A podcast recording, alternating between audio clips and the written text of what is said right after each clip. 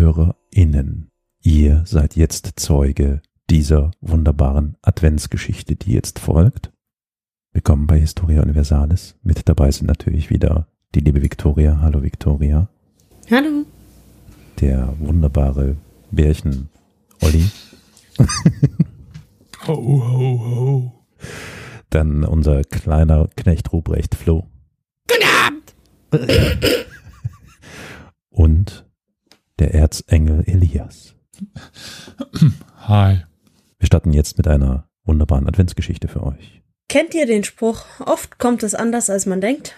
Ja. Oft kommt es auch anders, als man plant.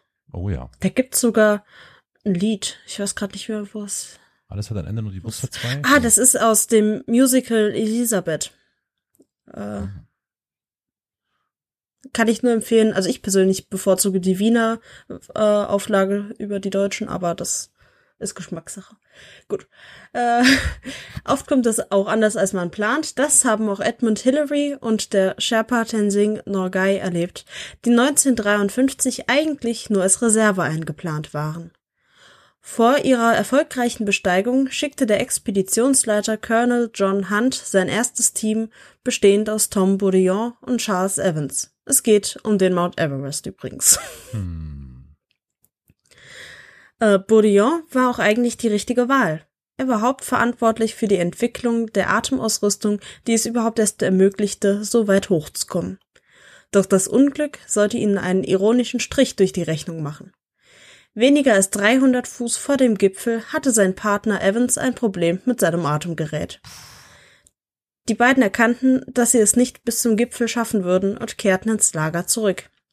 Drei Tage später, am 29. Mai, stand dann das Ersatzpaar auf dem Gipfel und ihre Namen sollten für immer in die Geschichte eingehen. Wer hat heute noch etwas von Bourdillon oder Evans gehört?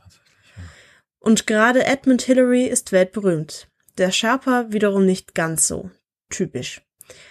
Und übrigens, aufgrund eines Versäumnisses bei der Vorbereitung gibt es kein Foto von Hillary auf dem Gipfel des Everest. Hm. Die einzige Aufnahme ist von Tenzing. Auf die Frage nach einer Erklärung für dieses historische Versäumnis sagte Hillary, Soweit ich weiß, hatte Tenzing noch nie zuvor ein Foto gemacht, und der Gipfel des Everest war kaum der richtige Ort, um ihm das zu zeigen. Hätte man ihm zuvor mal eine kurze Einführung in das Fotografieren gegeben, naja, hm. auf dem Gipfel war es dann dafür zu spät.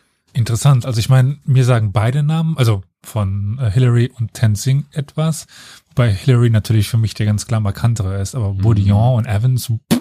nie gehört, ja. ja. ja. Ich kenne keinen einzigen dieser Namen. Das ist wirklich der Gipfel der Unverfrorenheit.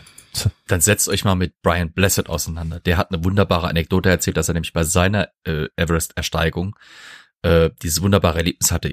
Also wir waren im Basislager, sitzen da irgendwie im Berg, das Zelt irgendwie am Berg fast dran gehängt und es stürmt draußen und uh, sitzen im Zelt, machen sich einen Tee, alles kalt. Uh, und einer sagt auf einmal, er muss dringend kacken. und geht aus dem Zelt, also alle, der muss ja von der Leine gelöst werden, er geht aus dem Zelt, na, geht kacken, gut, kommt wieder zurück, setzt sich wieder ins Zelt, die machen sich einen Tee und auf einmal sagt einer, hier ist irgendwie nach Scheiße. Und die gucken und der Typ, der rausgegangen war, hat einfach seine eigene Wurst auf der Schulter liegen. Was war Was? passiert? Naja, der ist da rausgegangen, ah. es kam furchtbarer Wind, Wind. von unten, mhm. hat den Berg hochgeweht, hat seine Wurst in den Himmel getragen, hat sie ihm in die eigene quasi Kapuze reingelegt. er kam ins Zelt zurück, die waren gerade dabei, sich einen Tee zu kochen und das Ganze wurde dann schön warm und hat dann angefangen zu duften. Das ist der Glamour des Everest. Ich, Brian Blessed oh hat diese Gott. Story mehrfach in verschiedenen Sendungen erzählt und äh, also wer Brian Blessed kennt, äh, er hat damals bei Flash Gordon mitgespielt, äh, ist, ist grandios ihm zuzuhören. Ich kann das natürlich nicht so weitergehen, aber wenn es immer heißt, äh, Everest zu erobern war ein glanzvolles Unterfangen.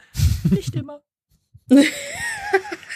Okay, liebe Hörerinnen, wenn ihr jetzt hier gerade so ein bisschen mit einer Tasse Tee irgendwie sitzt und euch diese Folge anhört, schaut nochmal sicherheitshalber in eure Kapuze. Äh, ich hoffe, ihr habt nicht so starken Wind. Gott.